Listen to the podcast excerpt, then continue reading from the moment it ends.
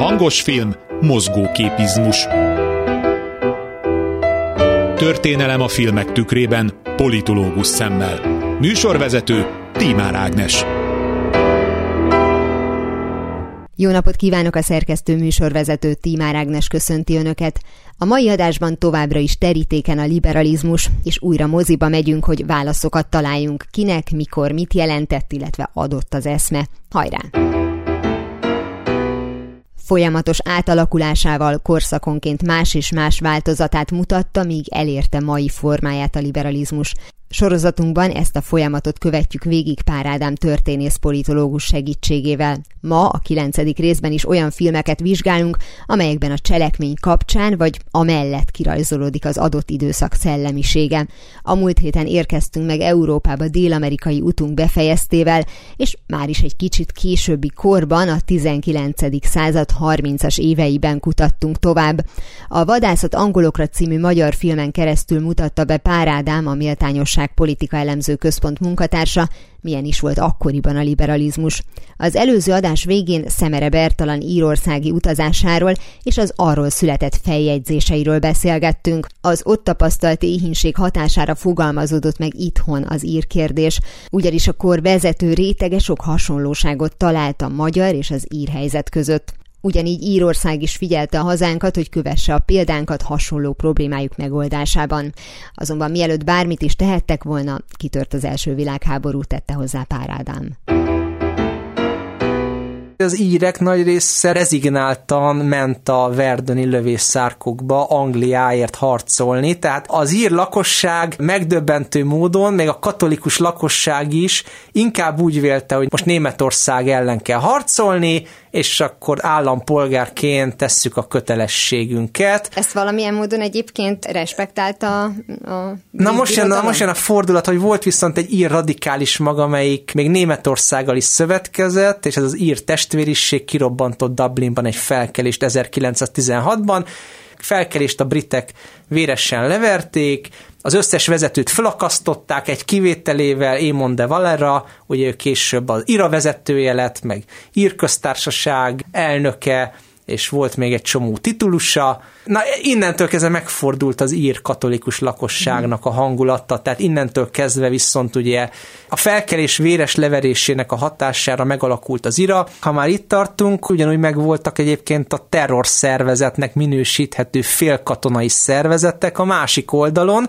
mert ugye az Ulsteri protestánsok is szervezkedtek, és hát ugye ők féltek egy katolikus Írországtól, ők ugye Nagy-Britannia mellett uh-huh. akartak maradni. Hát ezek ilyen nehéz választások, de hogy most egy kicsit ugye visszajöjjünk a reformkori időszakba, tehát ugye hasonlóan nehéz választása volt, ugye például annak a magyar nemesnek is, aki, mint mondjuk Szemere Bertalan, akár Írország példáján Fölbuzdulva, ugye azt mondta, hogy már pedig itt azonnal legyen jobbágy felszabadítás, mert kivesszük ennek a méregfogát ennek a kérdésnek, vagy Veselényi is így gondolta, de egyébként szólnak érvek azok mellett a konzervatív arisztokraták mellett is, akik pedig ugye azt mondták, hogy na de emberek, most hogyha itten eltöröljük a robotot, az azt jelenti, hogy nem lesz a nemesség egy jó részének bevétele.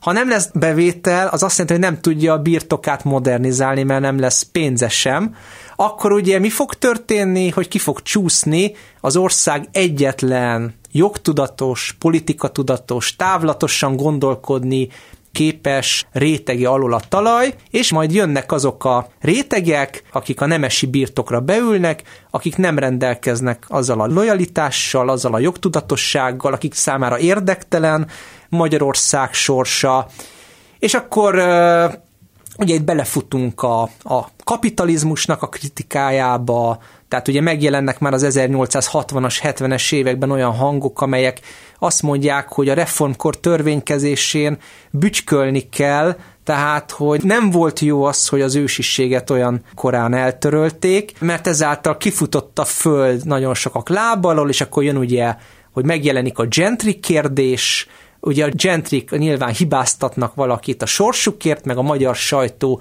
hibáztat valakit a sorsáért, nyilván nem a gentrit fogja hibáztatni, akinek egyetlen bűne, hogy nem tudta a birtokát modernizálni, mert hát ugye nem kapta meg a jobbágy felszabadításért a kárpótlást, Tehát akkor másokat fog hibáztatni, akkor belefutunk oda, hogy hibáztassuk a kapitalizmust, akkor a kapitalizmusnak a hibáztatásától már csak egy mérföldkő, hogy ugye tulajdonképpen a kapitalizmus kinek kedvezett, az idegennek kedvezett, uh-huh. az idegen elemnek, aki nem rendelkezik a magyar nemes politikai tudatosságával, távlatos hazafiságával, akkor ugye már csak egy lépés, hogy eljutunk oda, hogy felvetődik a zsidó kérdés, ugye ebből kinő a politikai antiszemitizmus Magyarországon, hát nem kell sorolnom, hogy egy ilyen 1944-45-ig, ugye a magyar történelem ez ilyen dominóként el van döntve, különösen úgy, hogy a parasztság jelentős része föltelenül tengődik mondjuk a mhm. horti korszakban. Tehát, hogy azt látni kell, hogy a 19. század társadalmi változásaitól kezdve itt egy csomó megoldatlan probléma, ilyen a magyar társadalom alá helyezett bomba is ugye be helyeződött, amit egyébként nem akart senki,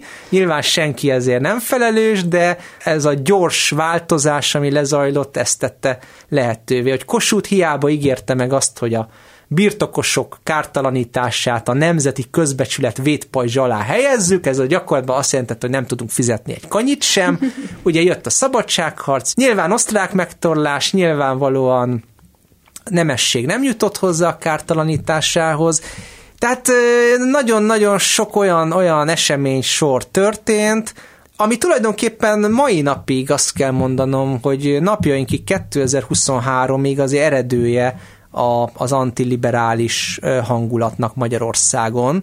Tehát az nagyon furcsa nekem mindig, amikor azt tapasztalom, hogy olyan emberek szidják egyébként a liberalizmust, akik Széchenyire, Kossuthra, Veselényire hivatkoznak, de ha meggondoljuk, akkor itt eljutunk egy kettős drámához, mert egyébként az ő szempontjukból nézve annyiban igazságuk vagyon, hogy Széchenyi, Kossuth és társaik egy jogegyenlőségi, és nemzeti veretű liberalizmust hirdettek. Hmm. Most egy liberalizmusnak ugye meg lezajlott a 19. század végén egy, egy olyan változása, amire egyébként a film is utal, hogy például ugye megjelennek a központi rendőrség, központi vasút, minden központi főispánokon... 19. század végén. Igen, igen, ugye főispánokon keresztül a mindenkori kormánypárt irányítja a vármegyét, tehát nagyon szép dolog, hogy itt vannak ugye folyószabályozások, meg vasútépítések, meg civilizációs előrehaladás, de hogy van egy erőteljes centralizáció, ugye a választások az, azok nagy mértékben mahináltak, tehát a magát liberálisnak, szabad elvűnek nevező kormánypárt, nemzeti szabad elvű párt, tulajdonképpen szépen elterpeszkedik a, a hatalomban. Most ez a liberalizmus első lejáratódása Magyarországon.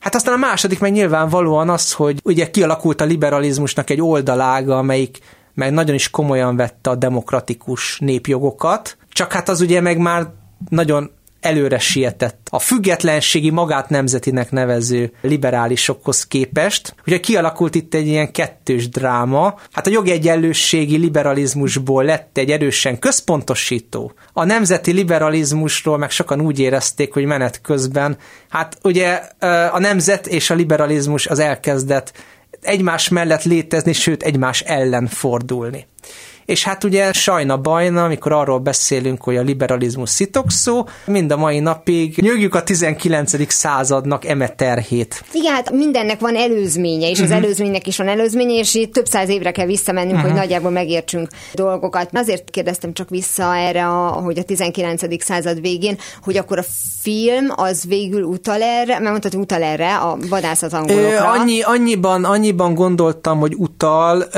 hogy, hogy, itt a, jelzi. Hogy itt ugye előre jelzi egyrészt a, a rendőrség működésében, mert igazából Magyarországon nem volt ilyen államrendőrség, mint mm-hmm. amit a film mutat. A Habsburg birodalomban volt, második Lipót alapította meg, na, de hát azt nem szabadám összehasonlítani mondjuk a 20. század titkos rendőrségeivel, mert hát azok nyilván ilyen pár pár eh, tucatfős amatőr szervezetek voltak. Tehát ez a művészi szabadság része volt, hogy előrébb hozták Előrébb ezt hozták, eseményt, így van, így van. Amúgy is túl van kicsit misztifikálva, hogy a Bécsi titkos rendőrség a magyar köztudatban számos populáris alkotás, mint a 79-es Bújtor István főszereplésével készült Sándor Mátyás, vagy a 53-as jóval rosszabb eh, pátoszosabb és, és borzalmas, föltámadott a tenger, ugye ez bemutatja, úgy látszik, hogy a magyar filmrendezők ettől nem tudnak elszakadni, hát kell egy démonikus ellenfél. Nyilván egy sötétben bujkáló titkos rendőrségnél, egy ilyen korabeli Habsburg teknél nagyobb ellenfél nem kell. Hát a másik meg az, hogy ugye a nemesek, ugye a főszereplő grófok is beszélgetnek, latolgatják az esélyeket, és ugye itt is elhangzik, itt is elhangzik az, amit az előbb hosszabban mondtam én, hogy hát azért mégiscsak a magyar nemes hivatott vezetni az országot, mert ha nem ő vezeti, akkor mégis ki fogja majd vezetni. Hát ők is önfeláldozásból gondolták, így hát valakinek meg kell csinálnia. Így van. E, e, igen, igen. Sajna bajna egyébként ez a kérdés, amit fölvetnek, amúgy az ő részükről minimum, de szerintem általánosságban is egy valid kérdés volt a maga korában.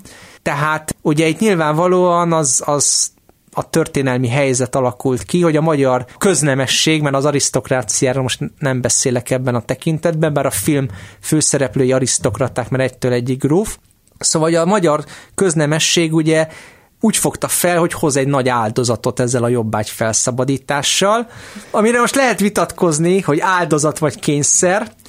Ugye nyilván, aki a baloldalról közelít a történelemhez, az azt mondja, hogy ez, ez kényszer volt, aki kicsit konzervatívabb érzelmi, az azt mondja, hogy áldozat volt. Én azt gondolom, hogy, hogy ez egy összjáték volt, tehát a vagy-vagy helyett inkább az ést kell kitenni, tehát nyilvánvalóan itt a kor szellem és a magyarországi helyzetnek egy összhangja volt, hogy be kellett emelni az alkotmány sáncai mögé a magyar parasztságot, mert különben, ha ez a magyar parasztság nem emelődik be, akkor Bécs kihasználhatja, de egyébként a nemzetiségi parasztságot ugyanúgy kihasználhatja. Szentpétervár, vagy ugye akár Belgrád, mert itt már vastagon megjelennek nemzeti aspirációk és egymással ellentétes nemzeti aspirációk. Tehát itt már például a délszláv állam már körvonalazódik a fejekben. Aha. Még egyelőre nem a politikusok asztalánál, de azért 48-ban csak van egy szerb felkelés a mhm. délvidéken. Ugye még, még nincs is igazán Románia, de már ugye megfogalmazódnak bizonyos törekvések, hogy hát azt a Vitéz Mihály által létrehozott hármas állam alakulatot, hogy Erdély, Moldva, Havasalföld, azt esetleg föl lehetne támasztani. Nyilván Magyarországon a magyar nemességnek megvan az a, hogy is fogalmazom, kényelmi állapota, hogy neki nem kell ilyen nagy víziókban gondolkodnia, mert, mert minden az övé terület. Habár egyébként ugye a 19. század végén már komolyan megjelennek elméletek a 20 meg 30 milliós Magyarországról, hogy hogyan kell a nemzetiségeket elmagyarosítani, asszimilálni.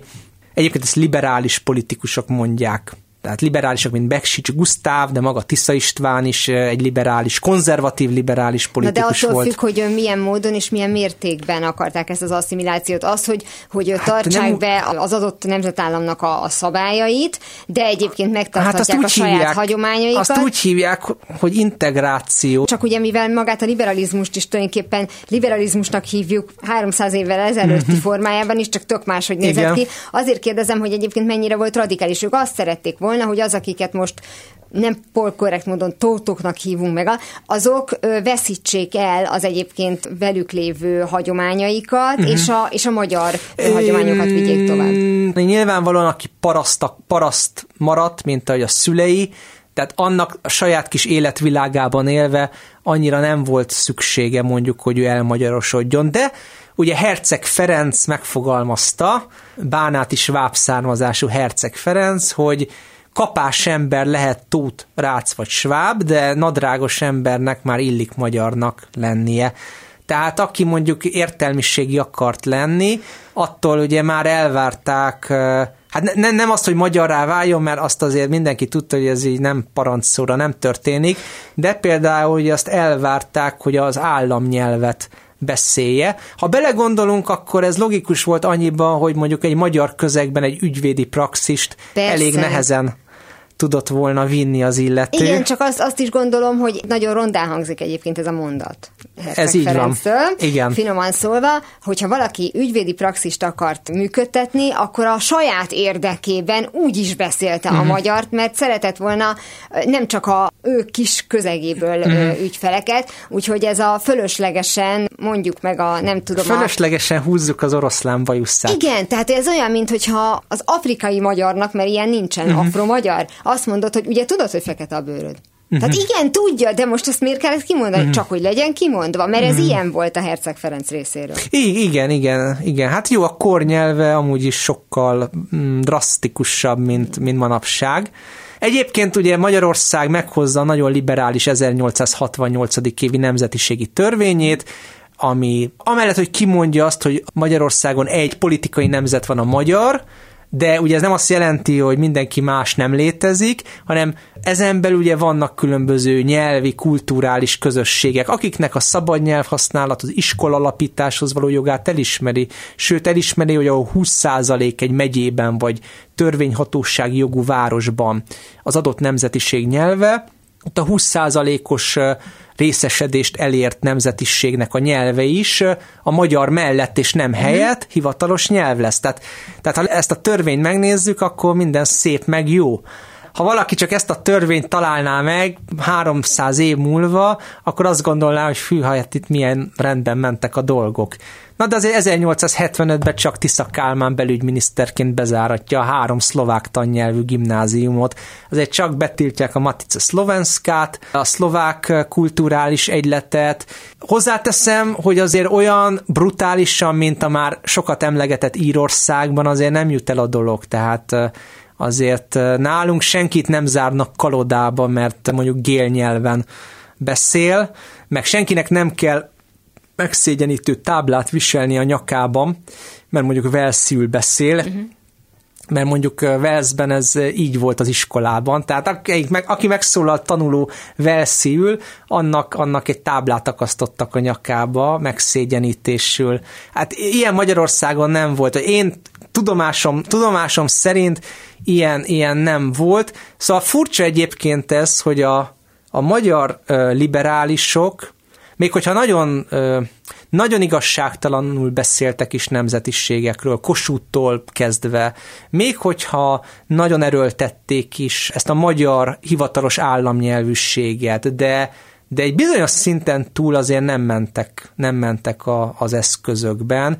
Tehát Magyarországnak szerencséje van, mert, mert olyan, azok, a, azok a gonosz módszerek, amelyeket az angolok alkalmaztak, vagy a franciák, vagy a poroszok. Hát most Oroszországig ne is menjünk el.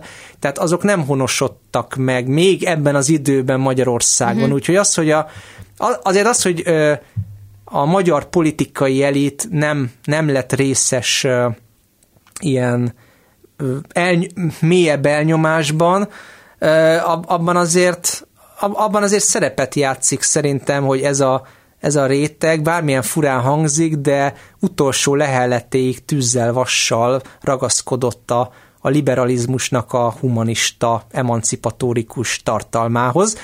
Ritkán szokták szerintem a magyar liberális nemességet dicsérni, de most ha, ha most nagyon objektívek akarunk lenni, sőt én hiperobjektív akarok lenni, akkor a bürokratikus Poroszországgal összevetve dicséretet érdemel.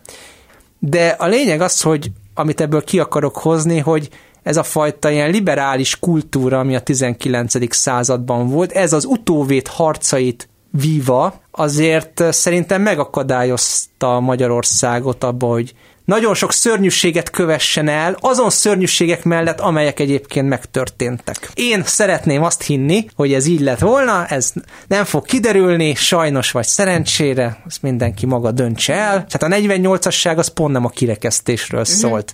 Hát tudjuk, hogy zsidók, németek, cigányok, egész szlovák zászlóaljak harcoltak a magyar honvédseregben, a fél honvédtiszti orvosi kar zsidókból állt, zsidóságot a vallása miatt egy ilyen külön csoportként kezelték. Tehát hiába beszélt valaki magyarul, egészen az emancipációig azért külön kezelték őket, így a magyar köztudatban.